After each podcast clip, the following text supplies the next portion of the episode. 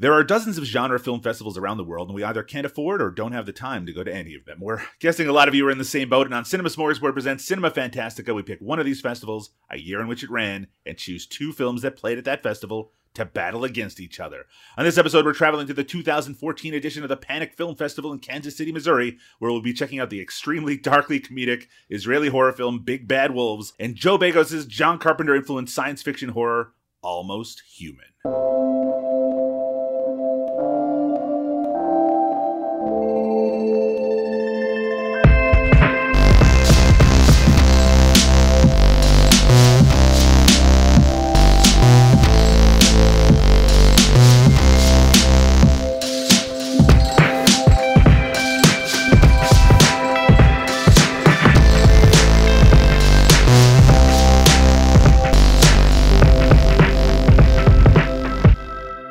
Welcome to Cinema Fantastica, a trip through time and space to the genre film festivals around the globe. I'm Doug Tilley, and with me, as usual, is Der Commissar Liam O'Donnell. How are you doing today, Liam? I'm okay. How are you, Doug? I'm doing so well. Liam, you know, it's been a little while since we recorded an episode of Cinema Fantastica.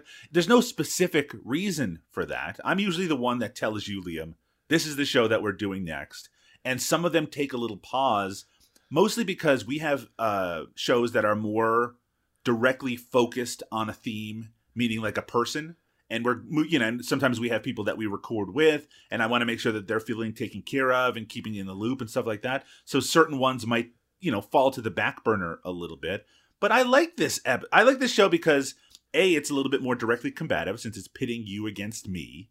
And also i love genre film festivals. I like how kind of omnipresent and i honestly over the even though the pandemic is obviously a bad thing just gonna put it out there pandemic was bad um, it did open up some of these festivals a little bit more with online streaming and made them a little bit more accessible. I think that's true. I think um, for me, it's a good way for us not to, you know, when it comes to people right now our age who love movies, there's a real inclination to only focus on certain time periods, right? And then when younger people go, oh, here's a movie from 2008 that changed my life we act like they just admitted to eating their own toenails or something. Right. You know, like we we get horrified. But the reality is, if in the '90s you were like this movie from uh, 88 or 78 really affected me nobody would have batted an eye right like it, it's there's there's almost been this while a lot of culture gets compressed when it comes to movie fandom, a lot of and and I wouldn't say this is mainstream movie fandom. I would say this is us dorks.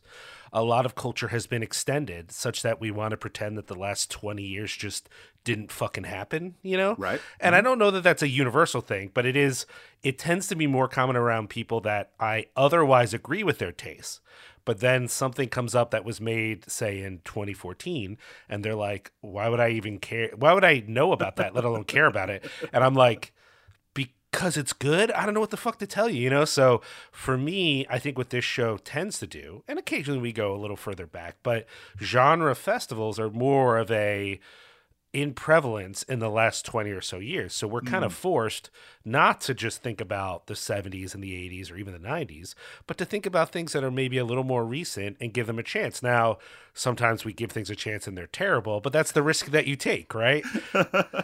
and I'm okay It's also interesting to comment on things that are because they're more contemporary that they exist in the world. Like one of the movies that we're talking about today just got remade at the beginning of this year.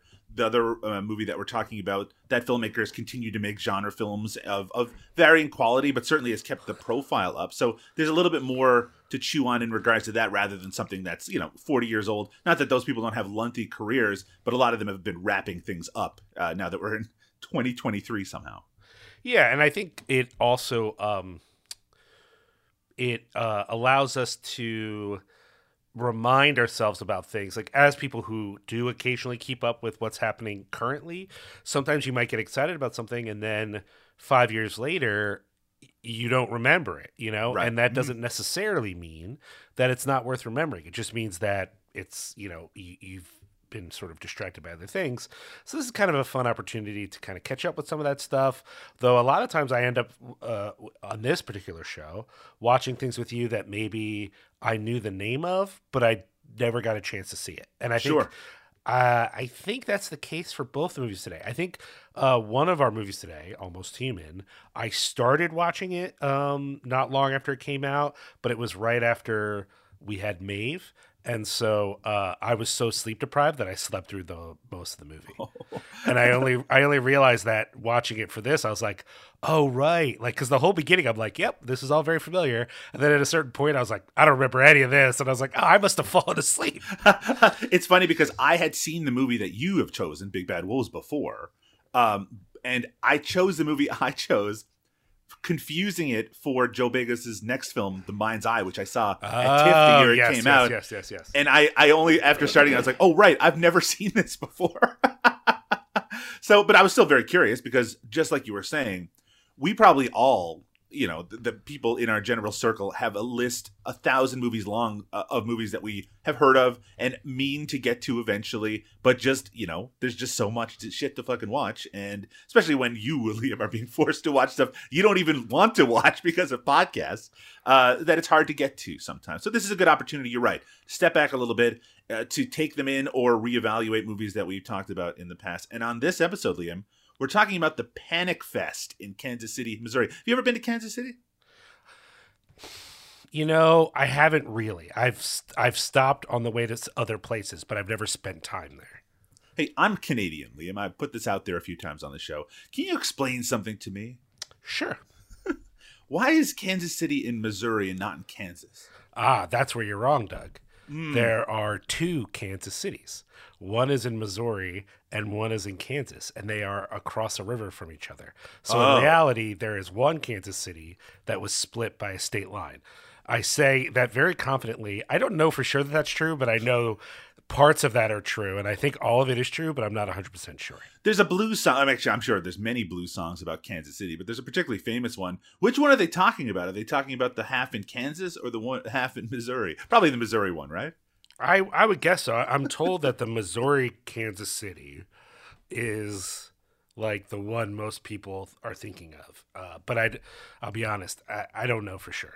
Well, Liam, Panic Fest is Kansas City's premier genre festival, founded in 2013 by Screenland Theater and Downright Creepy, uh, and it's one of the top 50 genre movie festivals in the world, according to Movie Maker magazine. I've heard quite a bit about it. Uh, I was actually, you know, kind of picking your brain a few weeks ago, asking about what genre film festival we should take a look at next. Panic Fest was one that came to mind. Why did it come to mind? Is this one that you've heard of previously?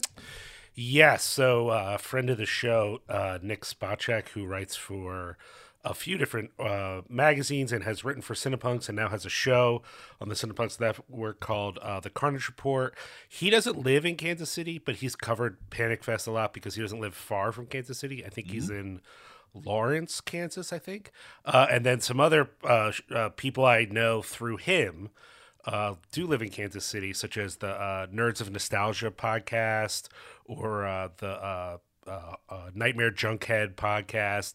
Those folks are in Kansas City, and so I've heard about Panic Fest a good deal. I also think. I think there's an Alamo in Kansas City that does a lot of events with people Right. I know. So so it's like it's a it's what I've thought about and when I moved out here to the Midwest, I really was thinking like, "Oh, I'll try to go."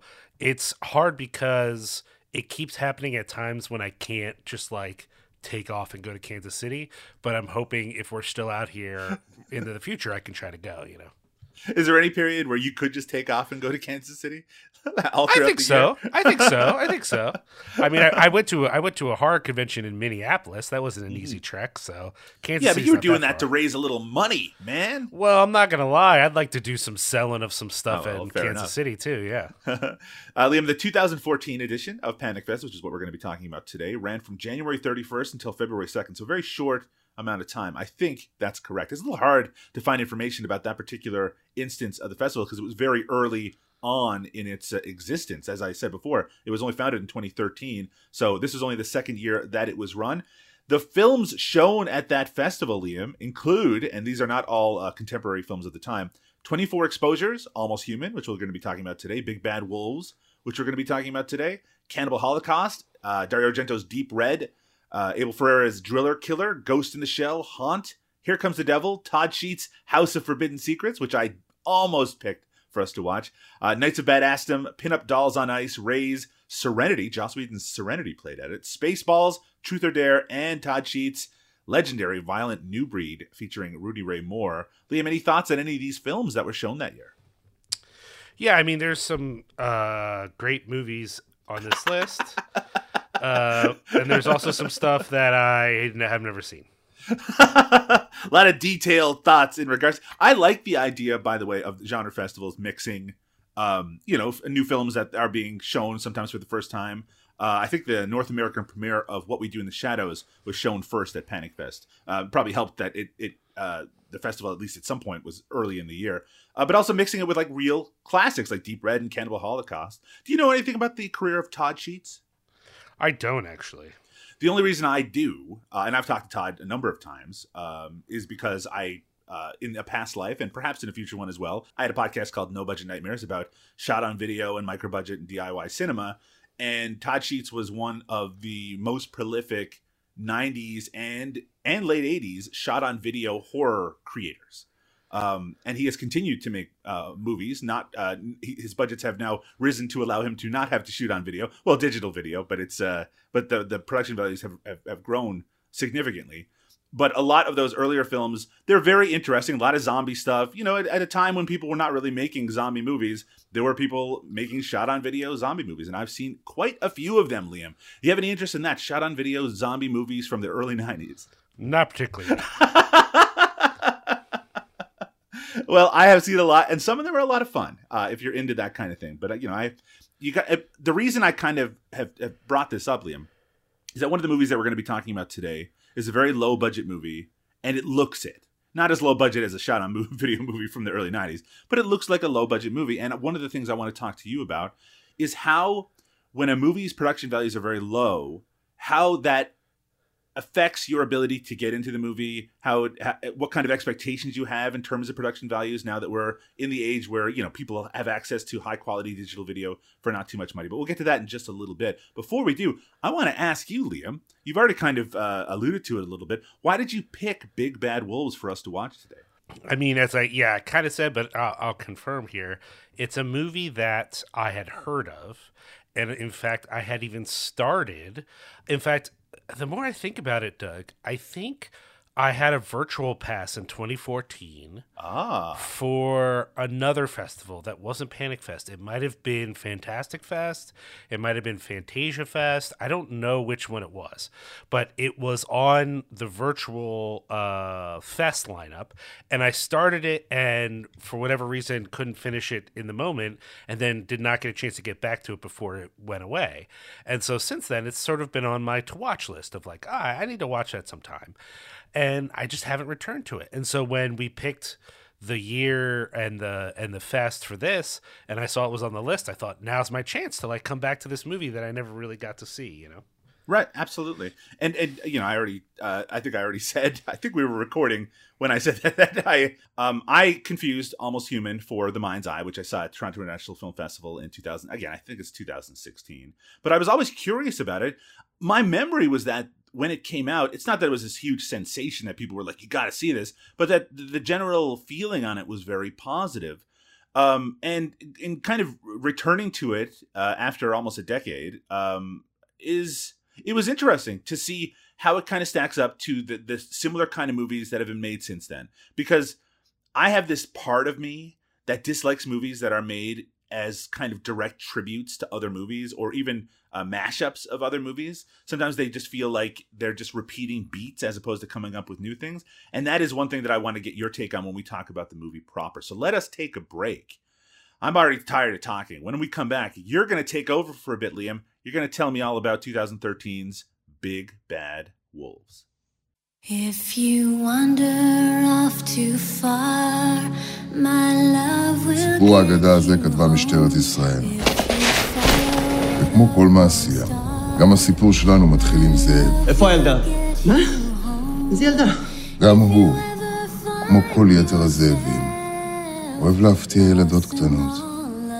רק שהבן זונה האכזרי שלנו לא מסתפק בלבלוע אותה. זאב, אגב, זה אתה.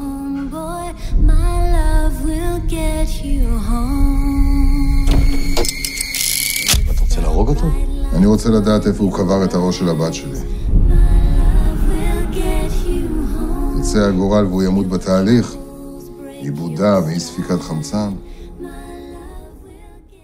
After a little girl is brutally murdered, a suspect avoids arrest due to lack of evidence.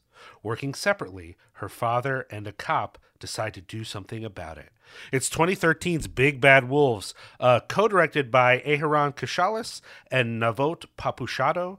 Uh, ooh, I might have murdered that last name, but uh, sorry about that. Uh, uh, Keshales uh, also directed the F is for Falling sequence from the ABCs of Death 2. I never saw 2. Did you see 2, Doug? Yeah, I did. I I think two might be a little better than one, but those are both very inconsistent uh, films. And 2021 South of Heaven with Jason Sudeikis and Evangeline Lilly. Uh, not only did I not see this, I don't remember this coming out. What the fuck is this? I think it's just one of those, you know, uh, pandemic era movies where it just kind of. Fa- I mean, it, I don't know if it was even filmed during the pandemic, but it. Yeah, I don't remember hearing about it whatsoever. Uh, Navot Papushado, Papushado, that's got to be wrong. Uh, directed 2021's Gunpowder Milkshake. Can't with that movie. Not into it. Uh, uh, and then both directors are currently working on the film Once Upon a Time in Palestine, which is apparently a genre bending thriller, spaghetti westerns, war movies, romantic comedies, all smushed into one, um, set in British ruled Palestine in 1946. Uh, they also co wrote uh, this movie. Um, this was Quentin Tarantino's favorite film of 2013 on uh, uh, uh, and his rave is on the poster i don't know we'll get into what that's all about Sure, Um, of course. man i should have looked up the pronunciation of all the people in this movie we got uh Tzahi Grad as gidi uh lior ashkenazi as mickey uh Rotem Keinan as dror uh Doval'e Glickman as yoram uh, Menashe Noi as Rami, uh, Dvir Benedek as Zvika. Uh, I think know- we can stop there. yeah, yeah. yeah. There's a, so we'll we'll get into this in a second, but I will say I'm sure saying those names people are you know unless you're familiar with Israeli film. Probably not a lot of things necessarily clicked for you. I will say, watching this, Doug, a lot of these faces looked familiar to me, and I wonder. Uh, a, I haven't seen a ton of Israeli movies, so I wonder if these folks have worked outside of the country before. Because people, it wasn't like, oh, here's a movie full of people that don't look familiar. A lot of these people look familiar to me. So I don't know. I don't know. I didn't know what to make of that. I mean, certainly Lior Ashkenazi has been in a number of, of I mean, I will call them Western films, uh, and and uh, you know might be familiar from those sort of things. He also looks a little bit like Steve Carell, which is something that distracted me the first time. Oh, movie. interesting. I had not picked up on that, but you're right. You're right. You're right. Well, let's start. You know, you, you this is a movie that you're familiar with. You'd seen it before. This is my first time. I want to start with what did you think, both the first time you watched it and on this, you know, second viewing for the podcast. Now, here's a difficulty that I sometimes have, and I think it's a difficulty that anyone who is who has a consciousness about the world and also a love of movies, which is that if I was to watch this movie, this if this exact movie was made in America, then I wouldn't bring so much baggage to it necessarily. Maybe I'd bring different baggage is what I should say. Baggage that I have more familiarity and more knowledge about. And this is something that we've talked about in other podcasts before where sometimes with international films you feel like you're getting a hint at something that audiences of that um of, of the place that in which the film was made would get right away, but maybe you're not necessarily getting all of it.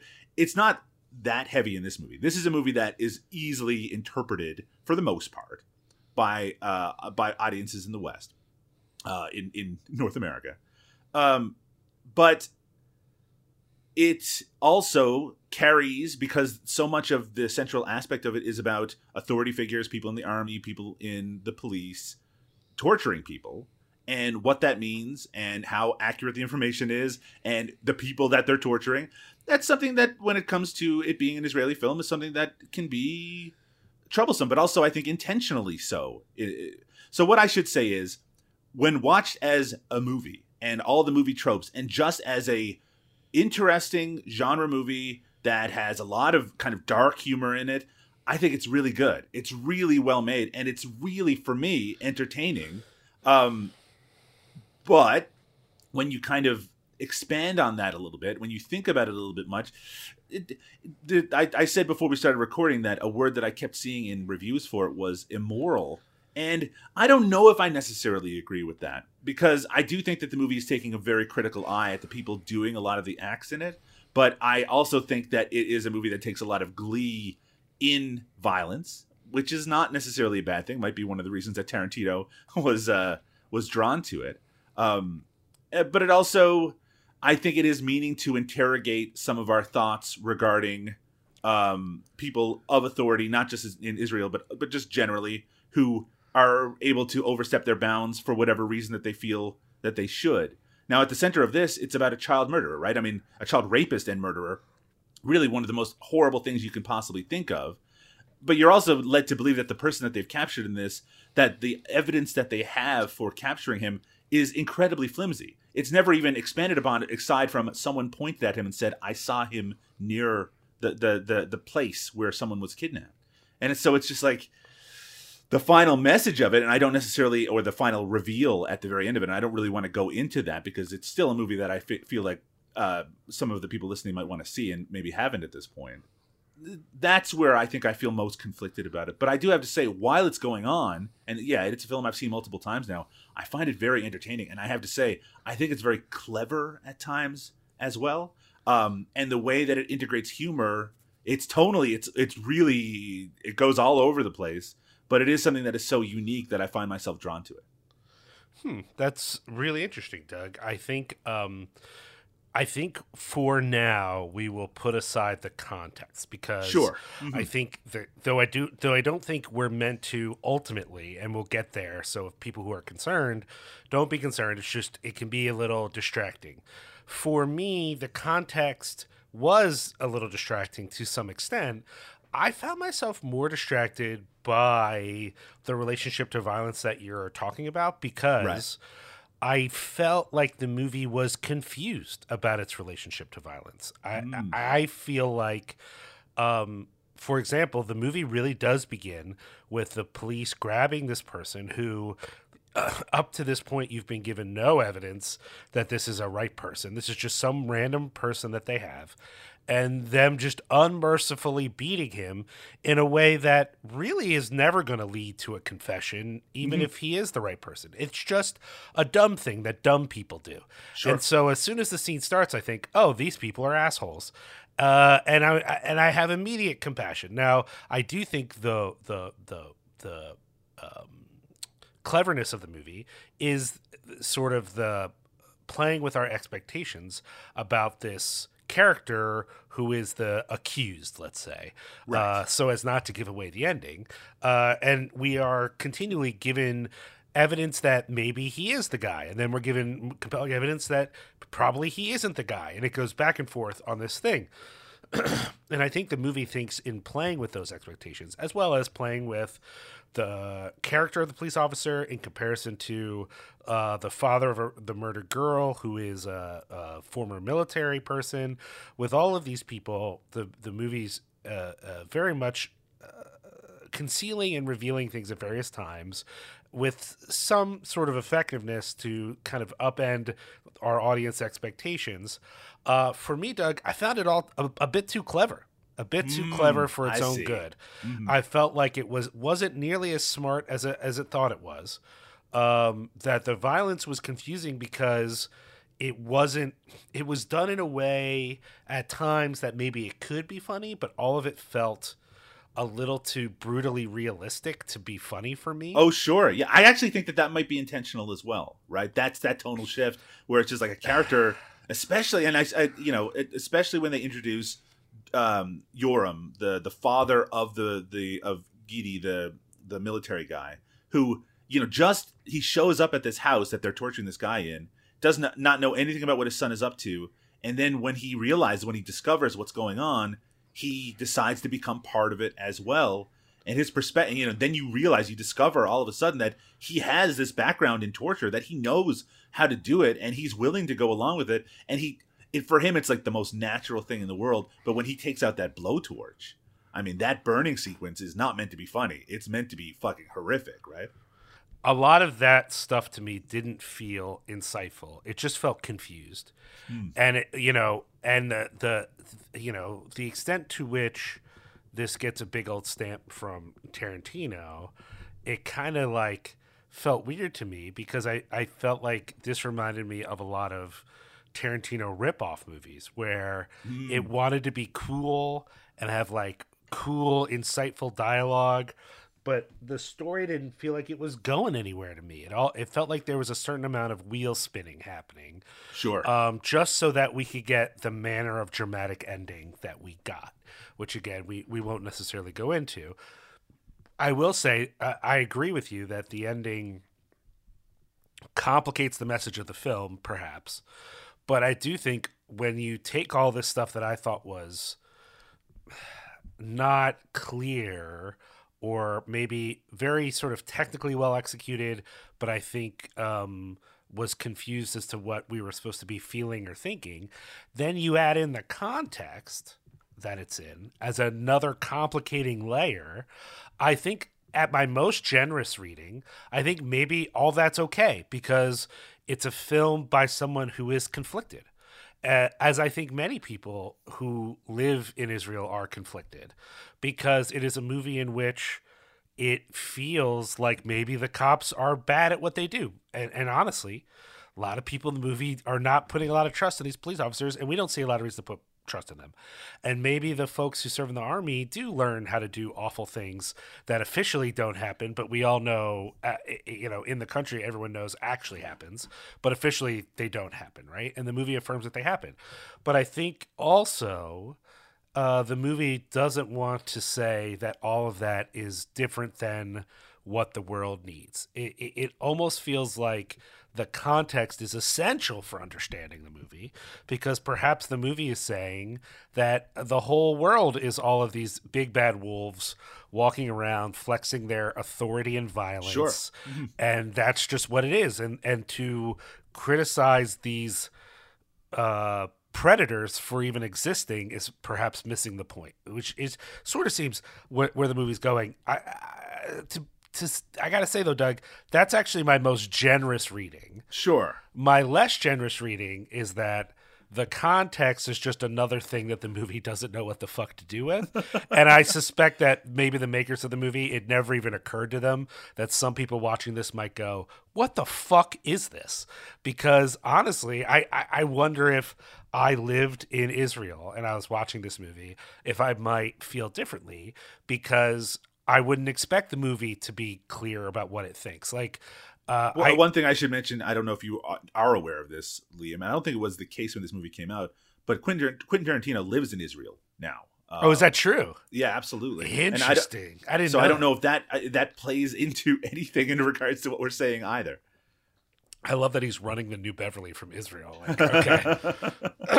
um, no, no, no. But I, I it, what I mean by that is my least generous reading is that the movie doesn't have a perspective on all this violence, right?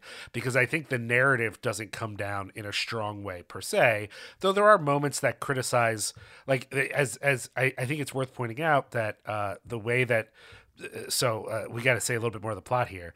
Sure. The the father of this murdered daughter, right, uh, has purchased a home not to live in, but simply to torture this suspect in to find out. Uh, honestly, where his daughter's head is, because when the victims of this killer are found, they're without a head. And so I guess he's also, just like the police, bought into the idea that this man is definitely the one who did it. And so he's going to torture him to find out where his daughter's head is buried. And he purchases a home in an area that is near um, Arab villages in Israel. And that the we are given a lot of commentary about that, that the house is less valuable, that it's perhaps dangerous there, that um, it's weird to interact with uh, people who live near there. At one point, the police character is interacting with one of uh, the residents of the village, and the guy's asking him like, "Oh, you think I don't have a cell phone because I'm an Arab and I'm somehow backwards?" Like, there's all this like commentary from the movie about this tense situation between the Jewish residents of Israel and the uh, Arab residents of Israel, uh, but it's not clear that acknowledging that tension and even maybe suggesting that the prejudices that come with that tension are unjustified, that doesn't necessarily, to me, qualify as commentary on the situation per se. I mean, yes and no, though, right? I mean, the fact that the uh, the gentleman on the horse that you're talking about is just so laid back, like he's almost he's almost asleep. He's so laid back, while you have these, these incredibly tension filled characters at the core of this movie. I do think it. Yeah, you're right. I think it's a light statement, but I do think it's a statement all the same. I also think you know it's so strange when we're bringing all of this baggage, even if it's intentionally put into the film, to a movie that's made in Israel that we wouldn't make. Say if this movie was a Canadian movie instead, right? Sure, right. Like, I- I mean, there's lots of really terrible shit that happens in Canada that Americans have no idea about, and it and but that you know it isn't one of those things where you think about it all the time, or it makes you angry all the time, or you're arguing about it on social media all the time. So if you know, it, it- people might see a movie like Blood Quantum, which is you know it's uh, specifically about Indigenous people in this country, and not necessarily see all of the um, the statements that that movie is trying to make, and they don't have to. So we are kind of coming at this from a, a place of um, we're picking up on messages which, for its intended audience, might be a little clearer than they are for us. But I still think you're right, though, which is that this is a movie that does clearly show or clearly say these police are thugs. They're not. They're not trying to say otherwise. I don't think that they're trying to suggest that their methods are justified in any way. I think it's trying to condemn how the police approach things. But when it comes to the uh, the character of uh, Gidi, it's a little more sympathetic, right? Because his daughter's been killed. He is obviously traumatized by it, and he's trying to get some uh, some closure in a way that's a little bit more understandable. And that's why, and he's a less of a comedic character, uh, you know, kind of overtly as well. And that's where the movie gets a little con- confused, I think, because it's like, well, we like we we want him to get the answers that he wants. We don't agree with his methods. Maybe our own confliction is part of what the movie is trying to kind of uh, um, uh, push out into the world. Yeah, I mean, I guess that's. I, I, mean, maybe I'm not being clear. I'm doing the opposite, Doug. I'm saying if this film isn't Israeli, then I'm writing it off as a piece of shit, top to bottom. Interesting. It's only because I think it has a complicated relationship with the context that I think that maybe it's doing more than is obvious. Um, because I think that the confused tone, which I am just straight up going to say is not well done, it's confusing, is less confusing if it's within a if, if if it's meant to be a commentary not just on the loss of a father, but on a society that is marked by loss and maybe is turning towards things that are reprehensible. And the movie is really clear. On one hand, the most relatable character in some ways is the father, just in the sense of when he's not torturing this guy, he's not like a total fuck up asshole. He's kind of just a guy. Whereas the cop, as much as the cop is handsome and kind of funny, he's a piece of shit. Like the movie's really clear that he sucks top to bottom. So this army, uh, this former army guy, and his you know silly dad is the most kind of relatable and he is very comedic about his mom and that's one of the places where the movie can be confusing for people because we see him relentlessly torture a man and then like you know basically grovel to his mom Yeah, constantly being interrupted by like family things. That yes, are, yeah, yes, yes, yes, yes, yes. Well, and I think the mom thing is is kind of a very uh, community joke, right? That she has Mm-hmm. all this power over him, and he's he- he's almost afraid of his mom to a certain Yeah. extent. And this is a scary man, right? Uh, but I think when you start to think about the ways that the film keeps reminding you it's not a it's not a forgotten detail that him and his father have served and they're both really clear that they learned how to do this kind of torture in the army you that's intentional, right? We're that's supposed to be on our minds. That makes it feel actually for me, Doug, a little less confused because maybe it is maybe not making a what we would call a direct political statement. I don't know that the film has a secret message about the IDF or some shit like that. Sure, but I do think it is reflecting maybe some of the anxieties that people in that country feel. I think if you take all of this, not just plot but tone, and you transcribe it onto a different country, I think it becomes a much more of a mess to me where I think it just doesn't fucking work for me because it does, doesn't feel like it knows what it's trying to do. In this sense, saying, oh, this is a movie, it involves a lot of the political machinations of Israel without ever directly addressing the Israel Palestine situation. You know, like we, we have an Arab character, but there's no mention of uh, you know the occupation or anything like that. That's not what the movie is dealing with. Right. But it does seem to be dealing with the question of is violence inherent to the authority of our society? Everyone with authority in this movie exercises violence, and in fact, even our suspect is a figure of some authority as a teacher, right? Right. And there's a sense in which um, is is this character I don't want to spoil anything, but um, there's some. honestly, our dancing around it has already spoiled it to a certain extent. I think. Yeah, I think that's right. I think that's right. So I'm just going to say the the final big reveal of the movie is that he is actually the killer. Bada bing, bada boom. There it is. And uh, there's a lot of moments, Doug, where I really thought he wasn't going to be the killer, and then a lot of other moments where I thought he's got to be the fucking guy. Like he's got to be the guy. So I will say it does a good job of like messing with you a little bit on that end. I don't think it's always obvious what the reveal is going to be, uh, but it, when it did reveal, you know, I knew that's what it was going to be when it did reveal it. But there's a there's a conversation sort of put forth in the movie that maybe this guy's motivation is that in enacting violence on these other children, he will not enact violence on his own child, right? That his darkness is saved for other people. I'd be really surprised if that wasn't meant as a metaphor for other things Right. if that's just about him and not about a society that is avoiding violence by enacting violence. I really do think that's a bit of what's going on here. I don't know that it makes the movie better for me. And again, I'm being hard on the movie only because I think at its core, it there's a good movie in here. I just think the tonal shifts are meant to be amusing. Like we've asked a lot of the audience. We've been really dark for a bit. So now we're going to do a whole comedic sequence with the mm, with his mom. I see. Now we're going to drug his dad and his dad's going to fall over and it's going to be hilarious. And like I just think like the tone of the darker bits and the tone of the funny bits they don't mesh very well for me. And in the end because the movie i think is ideologically confused it makes the whole movie a little muddy to me. But i also think that in a culture like in israel like i'm not surprised that you'd make a movie that's a bit like i don't know how to feel about all this violence right? Like in the end the movie's like maybe they were right to kill this motherfucker because he is the guy right? Like that's what the end of the movie seems to suggest. But also in all that hurting and murdering they didn't save the girl, right? I think that honestly, I think that I don't think the fact that he died. I don't think that's the point. I mean, the it's point more is that they didn't save the girl. They, they didn't save anybody, right? They didn't get any information whatsoever, and they didn't did all of this, and all they got was heartbreak out of it. I think the movie comes really clearly uh, down against torture. But just going back to your idea of the tonal shifts, I think that that's an intentional choice meant to represent what these characters do, right? They're Right, they're right. they're they had he has a life with his mother, right, and his father, and and they have a normal relationship where they bring him chicken soup when he's sick, and you know they have this clear, loving relationship, and he's he talks not only about his guilt because of what he was doing when his daughter was killed, which was that he was sleeping with a secretary, but that he says, you know, he doesn't go into detail, but he says, I've done terrible things.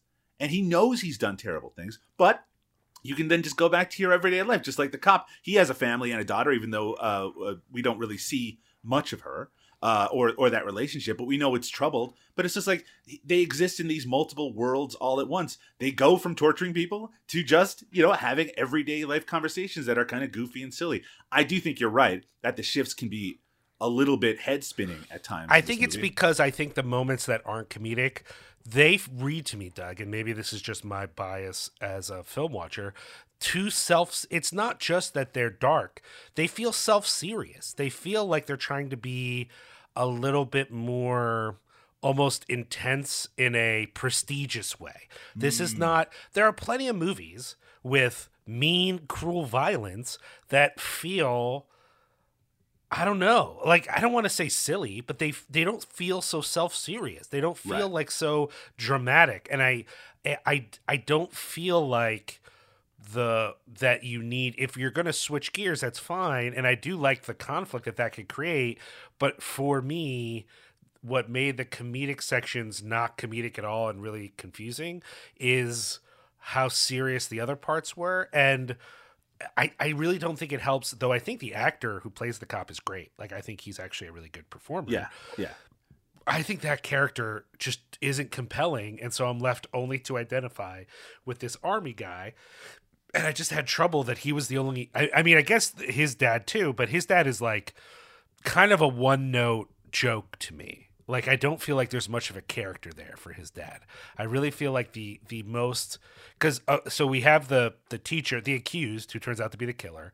He's nothing. He doesn't even exist. Like that. That there's like we're not given enough of that guy to know one way or the other.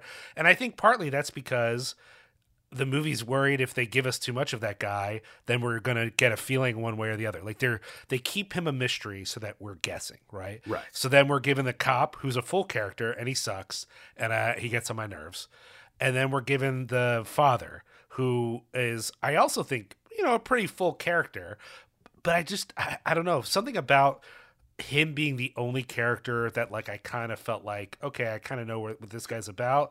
It just made the movie less interesting for me, and uh, that that was a bummer. Again, I, I think the reason I'm so disappointed, I should really be clear here, is that most people I know are, when this came out were fucking hyped on it. Like people Yeah, yeah. goddamn love this movie. And I went in like really like I'm so glad I picked this. Fuck Doug. You know, I'm so I'm so glad I got this good movie and Doug picked this other movie and like I love Joe Begos uh and I love Josh. I actually have hung out with Josh at Fantastic Fest before. I talk to him occasionally on Twitter. He's he's a he's a nice dude. Um, but I went in kind of thinking my movie's definitely going to be better than the movie Doug picked. Like 100%, this is going to be it. And I still think technically it's better. Well, but technically, it absolutely is better. Yeah, it's just anyone so much more well, you know, well made. I don't know that I really enjoyed it as much as I thought I would, which is not the movie's fault. I set a bar too high. That's not the movie's fault. I just the reason I'm so frustrated is I really think it could have been one of the my favorite movies. Period. It's just so much about it is so well done, but I just had trouble connecting with it in a way Yeah. such that the big reveal at the end it felt anticlimactic to me, even though it it was what by that point I was so invested in the idea that this was what it was, especially the way they play the last moments of the of the accused, uh, that I like. All, it was a confirmation of what I you know I, what I needed it to be. But I I just was disappointed, man. I didn't feel like it all sort of hung together for me, and and that's I'm being unfair, I think but that's just was my response to it. Now, granted, would I watch it again later on just to see if maybe now that I know it plays a little differently? I think I would. I think I would give this movie another chance. But at the moment, um, you you've said before, but I, I just want to reiterate, Doug. Do you think of this as primarily a dark comedy, or do you think of it as a comedic police thriller? I don't even know if I'd go with police thriller. I Right, said horror right. film at the beginning of the of the Okay, episode, Hor- and I comedic think, horror film. Okay, okay. But I mean that if you tell someone this is a comedic horror film, that is not necessarily going to give them the idea of what. Let me tell you about my favorite part of the movie. The favorite thing that happens Sure. which gives a really good impression of of the tone of this movie, which is that you have uh, Gidi, whose daughter has been murdered. He's torturing this guy in the basement of this house that he's purchased. Um, uh, Mickey, the the cop, he at first agrees to help him, uh, agrees at, at gunpoint, but then you know he, he can't stomach it, and he gets kind of chained up down in this basement as well. Gidi is eventually um, told by the person being tortured um, just to ju- because the guy being tortured is going to be killed and he knows it that that the head of his daughter is in a certain place he's doing it just to buy time and that leaves these two men one being tortured and the cop with Yoram who is Gidi's father who has also helped now with the torturing we've seen that he is has a cigarette hid in his shoe and he smokes it even though he's not supposed to smoke cigarettes. His wife doesn't like him doing it. His wife calls him on the phone and he talks to his wife while these two men you know with it, one with his his fucking fingers broken and his toenails ripped out right in front of him in the cop and his wife asks him if he's been smoking cigarettes and he goes no of course not. And then he puts his fingers to his lips like don't tell like like this comical don't tell to the men who he's been torturing and he is going to kill one of them right? And it's just that to me it's like it, it kind of encompasses the tone that this movie has which is that uh, it's an impossible tone. It's like the darkness is as dark as it can get and the comedy is very goofy sometimes. And i can see what you're saying. That is it could be a real toxic mix. It works for me mostly because i it's so wild right the, the idea that someone would even think to do something like this but it also it's i could see it being also offensive depending on your interpretation of what comes out of this. And it all kind of um my my thoughts you know they spin around a little bit. You can tell when we're talking about it that we're both trying to read into it but it's that ending that really kind of crystallizes it because if they're torturing someone and not getting any information, but the person they're torturing is guilty, is the person who did it, and that's a that's a hard thing to kind of stomach when you get to the end of it. Yeah, and I think, I guess, it, to some extent, for this movie to work for me, Doug, I do need it to have a perspective on violence, and I and I I am somewhat uh, distracted by the context because they bring it up so much. It's it's very much the the both the police state and the military apparatus of Israel is present in this movie. It's it's funny, Liam. On our on your discussion point, you've written, "Did you at all find yourself thinking about Israel?" And it's funny because both of us thought of almost nothing but that the entire time we were watching. Well, what I was gonna what I was gonna say is I wanted to have that perspective, and I think it the perspective kind of makes sense to me within that context. Um, but I think that outside of that context, there is and I think you pointed this out, but let's be really clear. It's not that the military or the police state in Israel is utterly different in every way than our own countries that we come Sure. from, right? Mm-hmm. You could make a movie like this in America easily. You could easily do it. My question is for me, does this movie have a perspective that if I saw it in an American context, I'd be okay with it? And I think that in the US, there have been movies that maybe had themes like this that were this, in my mind, clear about the clear about the darkness, but unclear about what to think of it in my mind. Because I'm a little less convinced that the movie has a clear perspective on Mm-hmm. what any of this is about.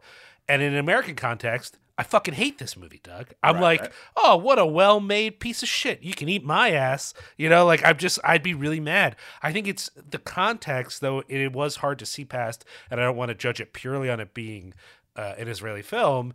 It kind of makes a little sense to me because I think that um, it makes sense that like uh, there's a feeling of we're on the edge here and we need to we need to figure out what we're doing uh, that maybe I could like kind of be understanding of even if on a political basis I don't really agree with a lot of what's happening in that nation I can still see like the perspective going on here of this question is a little more ambivalent. I think in a US con- context the ambivalence that I'm feeling the movie has about violence where it's like it's gross but like i mean come on it's not it's it's just what's happening. We all know it's happening so whatever. I i think that level of ambivalence kind of rubs me the wrong way a little bit you know what i mean? Sure.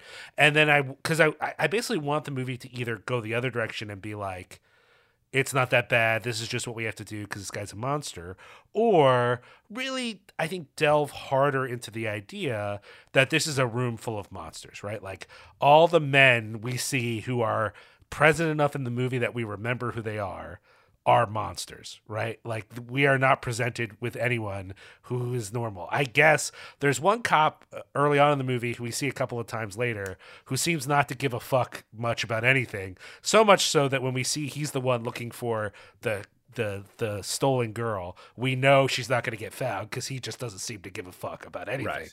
So like that guy, I guess, might be a human being. He's just bad at his job.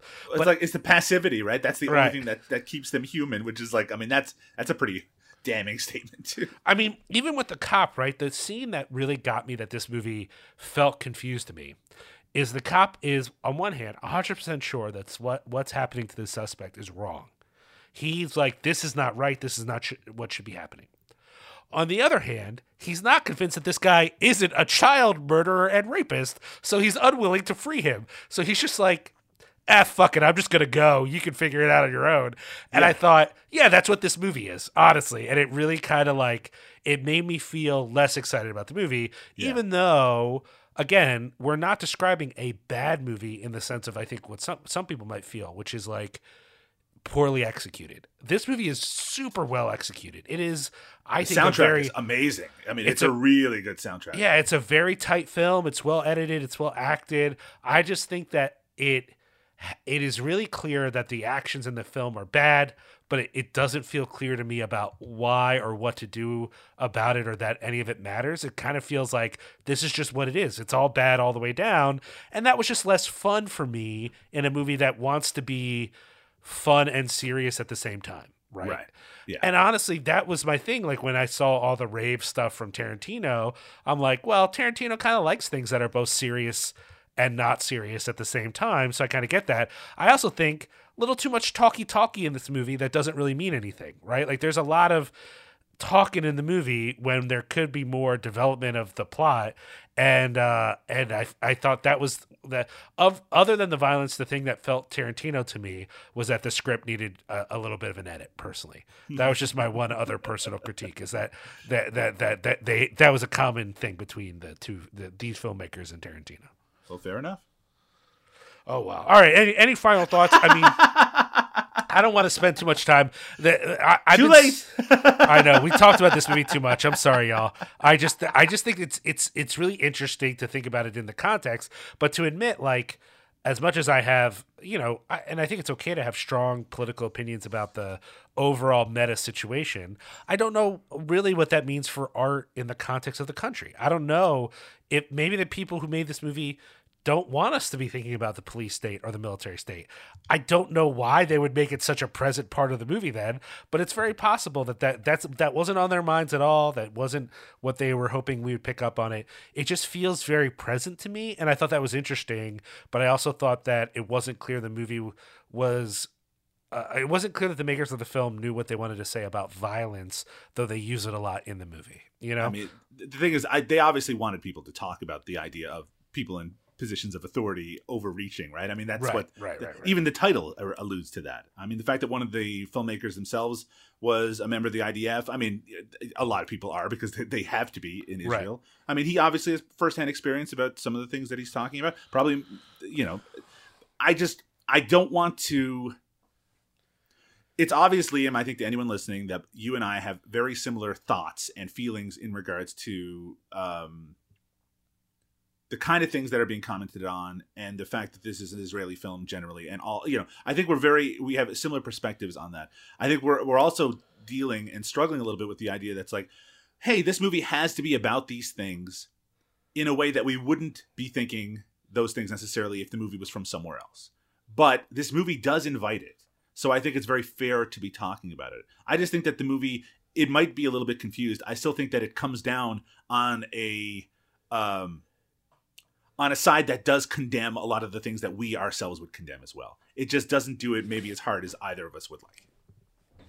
Yeah, I don't know. I guess that's the that's the place where I'm not sure. But then again, I mean, people should see it for themselves and decide because I, I don't think most people will watch this and be like, "Oh, that sucked. What a waste of time." I think they'll just feel either sold on it a little more like you are, like, "Oh, that's really great," or maybe a little bit like unsure if it really sticks the landing. Let's say. Uh, but I'm not sad I watched it at all. I just was, you know, I was really hoping to be as swept away with it as I know a lot of other people were, and it, it just wasn't that for me. Yeah, I will say that its reputation uh, when it came out, you're right. A lot of people were talking about it. Feel that feels like not a lot of people have been talking about it since. I think that's a common thing. Well, we don't need to get into that too much Yeah, here, yeah. but I think that is a common thing with festival movies, right? Everyone gets excited, they want can't wait to see it themselves, but then it gets replaced by whatever the next new thing is, you know? Yeah. That's true. All right, let's take a break, Liam. When we come back, a very similar movie. we'll talk about uh, Joe Begos's Almost Human. Now have confirmation the entire county went completely dark. Residents reported seeing lights in the sky. It has now been five days since the disappearance of Mark Fisher. Police say there are still no leads in this case, and no clues have been uncovered. Mark? It's here. There's nothing extraterrestrial about these events. Is that a body? Yeah, it's gotta be.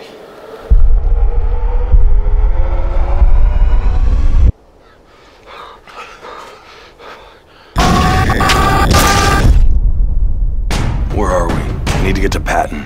Dude, did you hear What? about the murders? How was he killed? Ed was going right the fuck off. Oh! I think it has to do with Mark. Seth Mark is dead. Would you listen to me? Mark Fisher disappeared from his home in a brilliant flash of blue light almost two years ago. His friend Seth Hampton was the last to see him alive. Now, a string of grisly, violent murders leads Seth to believe that Mark is back and something evil is inside of him. It's Almost Human from the year 2013, directed by Joe Begos. This was his first feature It was followed uh, in just a couple of years by The Mind's Eye, which I mentioned earlier, 2019's Bliss and VFW, both in the same year, and the uh, recent Christmas horror film Christmas Bloody Christmas, written by Joe Begos as well, starring Graham Skipper as Seth Hampton, uh, Josh Ethier as Mark Fisher, Vanessa Leigh as Jen Craven, uh, and uh, I mean those are the three main characters, the only ones we really have to uh, be be concerned with in regards to the film. Uh, it's very much a riff on John Carpenter. Even uses the John Carpenter font in the opening credits. Uh, has kind of a invasion of the body snatchers vibe obviously very low budget a lot of shaky handheld stuff made it in, in, i think in like 18 days it was shot in. Um, a lot of unprofessional actors uh, clearly in the uh, in the cast. But uh, that that can be a vibe that some people go for some people don't. Liam knowing that you you know you have some thoughts on the people involved with this movie uh, you're probably familiar with some of their other films. What did you think of almost human?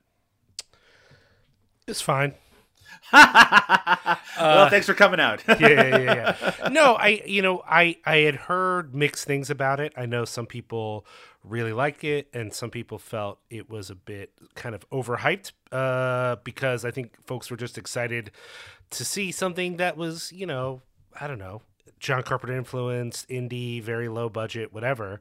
And I got to say, compared to some other low budget things I've seen, I do think it's uh, more well done than other things I've seen that are kind of comparable. Uh, but, you know, it's funny the John Carpenter thing, if you take away one or two details from it, right? Right. It doesn't feel that John Carpenter to me. I have like, to agree with you. Uh, but the soundtrack does certainly. Sure, it's got that yeah. kind of thumping, and specifically the thing soundtrack, I should say. Yes. Um, but but you're right. It, it, it, tonally, I don't think it feels. For one thing, there's no humor in this whatsoever. And John. Carpenter's movies always have. Even the thing has a lot of humor in it. So Right. yeah, it's yeah, it's a little dour. I have to say.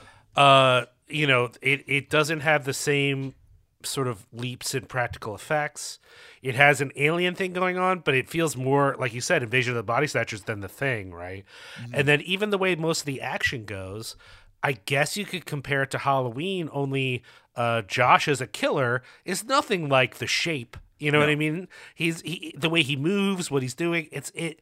It honestly feels like more at sometimes like an action movie than it even does like a horror movie. You know, like just the way that the that the that the the kills are shot and stuff. Uh, that being said, you know, it, it- this is a shoestring movie, and Yeah. and it you feel it, but you don't feel it in a way where everything is terrible. I will say there are a couple performances in the movie that feel rough. They feel real rough to me. Tell But- me more. Oh man, uh, not, let's say uh, I'm trying to remember his terrible name, but her new boyfriend, what is his Oh, name? Chet yes. or Chad or something. That dude, the, he's only on screen for a little bit, but he sucks. He sucks. Just that part where he, he's introduced, he's talking out the car window. He's real bad. Real. bad. Oh yeah, yeah, yeah, yeah, yeah. Um, and she is not the best, honestly. I think. Um, you know, not terrible, but I don't know that she. I, I, I, I don't know that she could have been like because in theory either Graham or Vanessa Leigh could have been the focus, right? Because they're both related Right. to. But I think though uh, I don't know that Graham Skipper is one of my favorite actors. I think he carries it better than she does. There's a few scenes she has here where I don't know if she needed another take or something, but she just does not sell. Now, granted, I don't know that all the dialogue makes sense. Like some of the scenes, like she's totally skeptical of Seth, you know, like Jen just doesn't believe Seth at all. But then he'll say certain things where suddenly she seems a little more. I don't know, interested in what he's saying in a way that doesn't make sense for the level of incredulity she had just like one sentence ago, you know? Uh, so, so in those ways, it's kind of rough. Like, I don't know that all of those interactions make sense. On the other hand, a lot of it's just like Josh walking around looking menacing and killing people Yeah. all of that's fine. Like I don't think like I I've seen movies that have nothing but that, like where there's no viable dialogue. It's just people walking around and and and chopping people that are I think way less well executed than this is. So overall, I thought it was fine. It's definitely a first feature. I'm glad that they've learned things since they made this. I don't think anything about this would have told me that these folks were going to make Bliss later, which is one of my favorite uh Begos films, right? I'm Like- a little. I mean, I mean, I'm right there with you. But I, I should, in defense of Vanessa Leigh, she has to do a lot more emotional work in this than anybody else in the entire. But movie. some of those line reads, man. I mean, I think she could have done better. I think they just went with cut with with. I don't know why. There could have been all kinds of reasons, but some of the line reads they went with from her were fucking awkward. I agree, and I, honestly, I think the writing is what's let let some of these. Yes, down I agree. I agree. Um, I'm a little surprised that this movie got so much traction at festivals. Not that this isn't a unique movie; it, it is, but it's you know the, the, this movie got you know it premiered at the Toronto International Film Festival. It played it obviously at Panic Fest that we're talking about here. It just it doesn't seem that much more accomplished than a lot of other films um, from this time period doing similar things, and maybe even a little worse than you know. I, I always compare it to like Astron Six's films of this time period where they're do, working with similar budgets and similar like production values, and they just seem to be doing so much more. Um, but I mean, obviously, there was reason to see talent in this. Joe Begos is, and and not just Joe. A lot of the people involved with this went on to do uh, a lot more interesting work than this. What do you think about Joe Begos as director? You mentioned so Bliss is one of your favorites. Have you seen any of his other films? I think I've seen most of them. It's funny enough. The one that you mentioned is one of the ones I've never seen, which is the Mind's Right. Eye. I've never seen that. It's basically Uh, like a straight up remake of Scanners, even to the point where there's like a bunch of snow everywhere. Made me feel comfortable as a Canadian to watch it. Uh, but yeah, I've definitely seen his other films. I think Bliss is the one that stands out to me the most. Um, I liked the recent Christmas one they did, which is what is that one called? Christmas, Bloody Christmas. Mentioned Yeah, earlier. yes, yes, yes, yes. yes. I couldn't remember the name exactly. I was like, it's, It's I, right here in the document that you're looking at right this very I second. don't have time to look at documents, Doug. Um, yeah, I liked Christmas Bloody Christmas. I thought that was all right. Uh, VFW was also fine. Uh, Bliss just felt like it was them trying something different.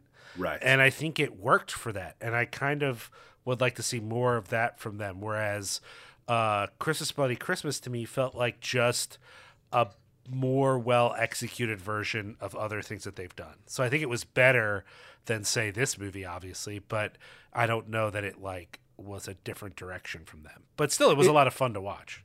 he is one of those rare examples of a, a director working in genre who has really kind of stayed in his lane to a certain extent where he's just he's like pumping them out right? They're all films of of a at least a median quality or above. The you know the the production values are increasing. The performances like the the the quality of the actors is increasing. But it's you know these are still low budget horror movies for the most part that he's making. I did do remember that there was some trouble on the set of vfw which has kind of soured me. On ever checking that out.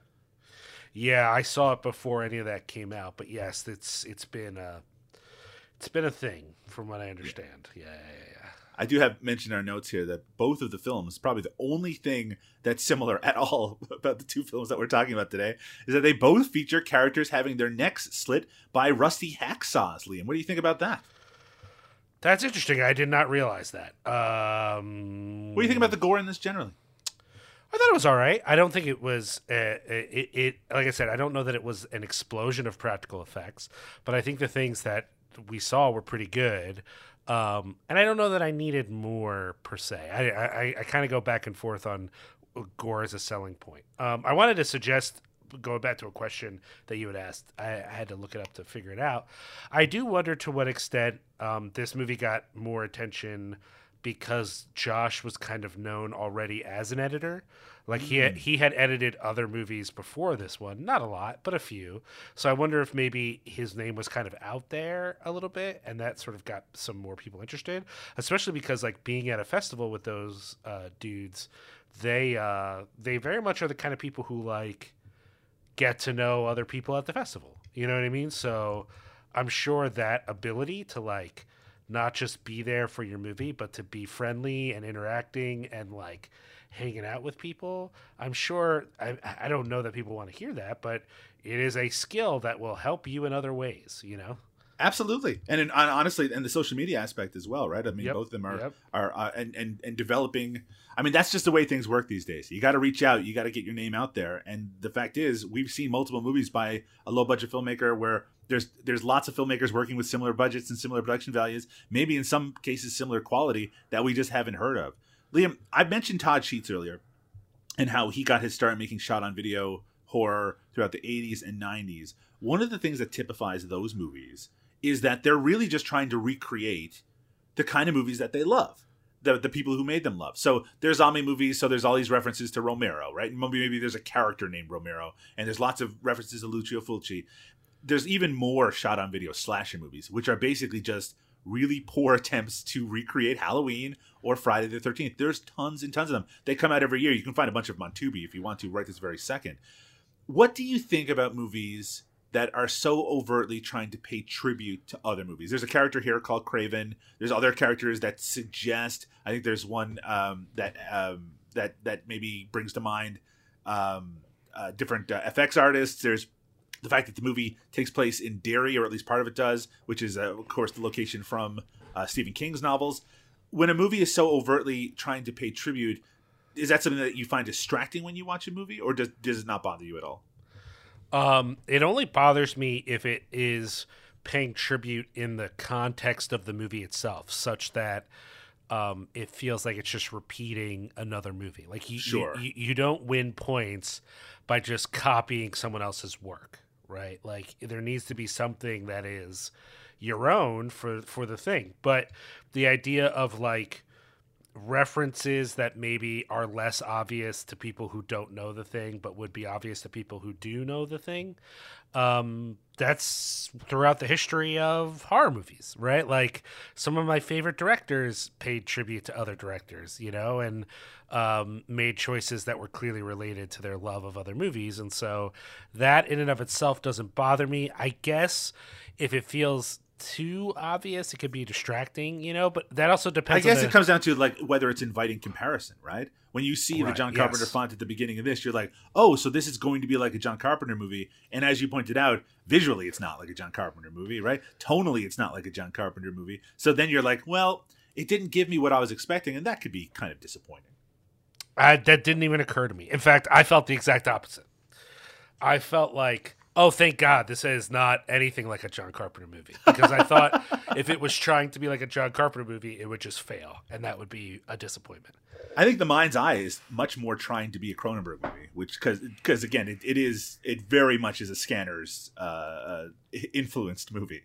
I'm glad they kind of. It seems like he's got away, got away from being so overt in terms of the references. Yeah, I think also, uh, again, and I don't know how this happened, but uh, his he hasn't made as many movies as I think people think he has. Hmm. Like I think because he is sort of the, when he does make movies, they get a certain amount of attention, and because Josh has edited a ton of movies and appeared in other people's movies. Like Josh has a number of acting credits now, not all of which in uh, in uh, in Begos movies.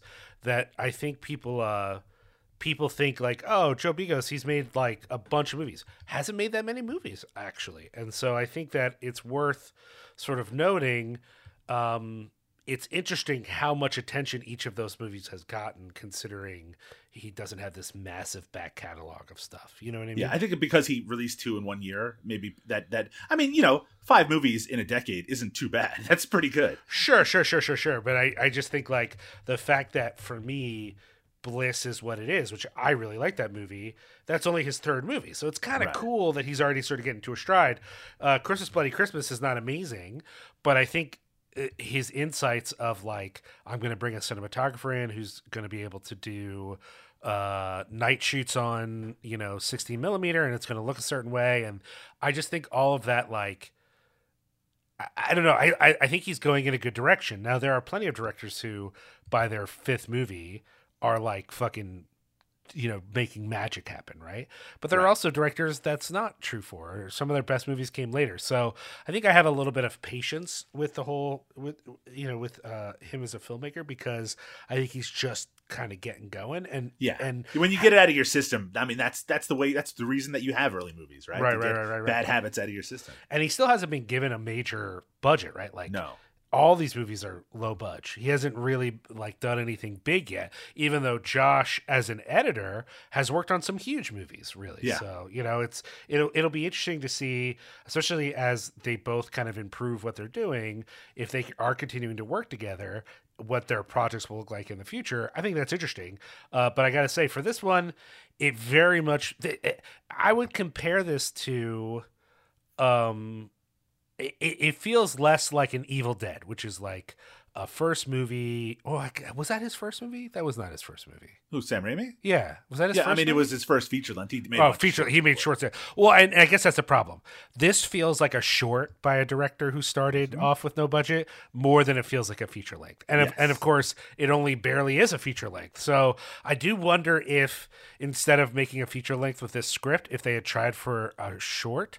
That maybe it would have been a more effective short. As a feature length, it's fine. It's certainly something if I saw it at a festival, I wouldn't be bummed, but I don't think it's like a hugely effective movie. The funny thing of what you're saying is, uh, you're I agree 100. percent Except if it was a short instead of a feature, it probably would not have launched his career. Right? Uh, it being 100%. feature You're right. Is what did right. it. Right? It's what made it. So I mean, that's just I I, I really feel. I mean, you're right. Everyone should start making shorts first, and I'm sure Joe Begos has some shorts as well. But it's just like if you want the attention, it's still features only. And and I mean, it's a sad thing because I love short films, and I feel like they get short shrift a lot of the time. This is a movie, Liam, that I appreciate more than I like it. You know, it's a very easy watch because it's so short, but it's also a movie that where I'm watching and I'm like, this isn't doing anything that is blowing me away. But knowing that they did it for such a low budget and with so few resources, that's always something that I appreciate. And I think you can see talent there that's obvious, obviously been developed elsewhere. So, you know, good for everyone involved. Probably not one I'm going to be revisiting anytime soon. I think that's fair. I think I feel similarly in the sense that like I liked it while I was watching it, but I couldn't imagine someone saying, "Hey, come over, we're going to watch Almost Human." like I just don't think that's going to happen anytime soon. Not going to show at X Fest the next time that you uh, attend. No, probably not, you know. Uh, if you want to attend Panic uh, Film Fest this year, it's taking place April 13th to the 23rd, and you don't have to go to Kansas City, Missouri to attend. You can actually attend virtually. Uh, tickets, I think, um, I'm not sure if they're available yet, but you can check it out at panicfilmfest.com. Liam, two movies. We Yeah. pitted them against each other. Is there a clear winner in your mind? It's funny because you didn't much enjoy the movie that uh, you chose. but it's got it's got to still win. And no offense to uh, Josh and Joe, uh, I like some of their other movies more. It's just this is barely holding it together. This is very much a low budget, you Yeah. know, uh, seat of the pants kind of production. It can't hold up to Big Bad Wolves. And while I'm, you know, I, I, I'm not in love with Big Bad Wolves, and I wish it worked better for me. It's still a really well executed movie, and that's fine. When a movie can get to a point where the part that doesn't work for me is that intangible something, Right. you know what I mean? Sometimes a movie works for you when the technicals don't work, right? Like this movie's charming, even though I know the script is bad or it's not Sure. always filmed well or whatever mm-hmm. it is. This is the other way. Every objective thing, I think, for the most part, except for some of the dialogue, is well executed in this movie. It's just that intangible something didn't click for me, and that's fine. It just is what it is, you know? Yeah, absolutely. And I mean, look, I hate to give you props, Liam, but obviously I like Big Bad Wolves more than you generally. I, I, I, think Almost Human is perfectly fine, but I think Big Bad Wolves just and and even aside from the technical levels, I just think it's a a better written and better acted, and just everything about it is something I would. And again, I've seen it twice now, and uh, have enjoyed it both times. So um, I think that kind of says it all in regards to uh, my appreciation for it. Liam, somehow, despite not enjoying your own movie, you ended up winning this episode. I always do, Doug. I always do. Liam, if people want to check out more episodes of Cinema Fantastica or tell me what's going on with Cinepunks, uh, give us a little update. Well, of course, uh, if people head on over to cinepunks.com, they're going to find, you know, uh, new episodes of uh, our flagship show, Cinepunks, Horror Business, Twitch of the Death Nerve, Tomb of Ideas. I even saw a friend of the show, Mike Paulshock, last night. He swears that new episodes of Wine and Cheese are coming. So if you like, uh, uh, cheesy movies and whiny music. They they got you covered on that one. Uh, and uh, if you go over to Cinepunks, or go over rather to patreon.com backslash Cinepunks, check out our Patreon. We've got a bunch of new Patreon content coming. There's regular episodes of Lunch with Liam. I've got a new music project starting with Adriana that's going to be fun. So uh, check those things out. If you just want updates on what's going on at Cinepunks, head on over to our social media, C I N E P O N X at Twitter, Facebook, Instagram. all those places suck, I know, but if if you use them, why not make us part of what you're doing there? And of course, Cinema Smorgasbord, we have our own website, and if you go there, you can find archives of all the different things that we've covered. Uh, I think it's a lot of fun. Uh, Do you? I think it, I, I think it's fine. No, I'm just. Uh, yeah, yeah. So check that out, and uh, we're on Twitter for now, I guess, at Cinema Smorg, S M O R G. Yeah, absolutely. We have podcasts devoted under the Cinema Smorgasbord umbrella, devoted to such diverse topics as the career of Jackie Chan, Carol Kane, Steve Buscemi, Paul Bartel, Alejandro Jodorowsky, so much and more to come in the year 2023. Uh, if you enjoy what you're hearing, why don't you tell a friend or uh, subscribe on your podcast provider of choice? Leave us a review. Anything you can do to help is always much appreciated. Hey, we don't have ads. We got to live somehow. Why don't you just let people know that this podcast exists? You can follow Liam on Twitter at Liam Rules. That's R U L Z. I'm on there as well at Doug underscore Tilly. That's T I L L E Y. But for now, Liam, we need to say goodbye to the Panic Film Festival in Kansas City, Missouri. We're going to be back very soon with another genre film festival favorite. Good night, everyone. See ya.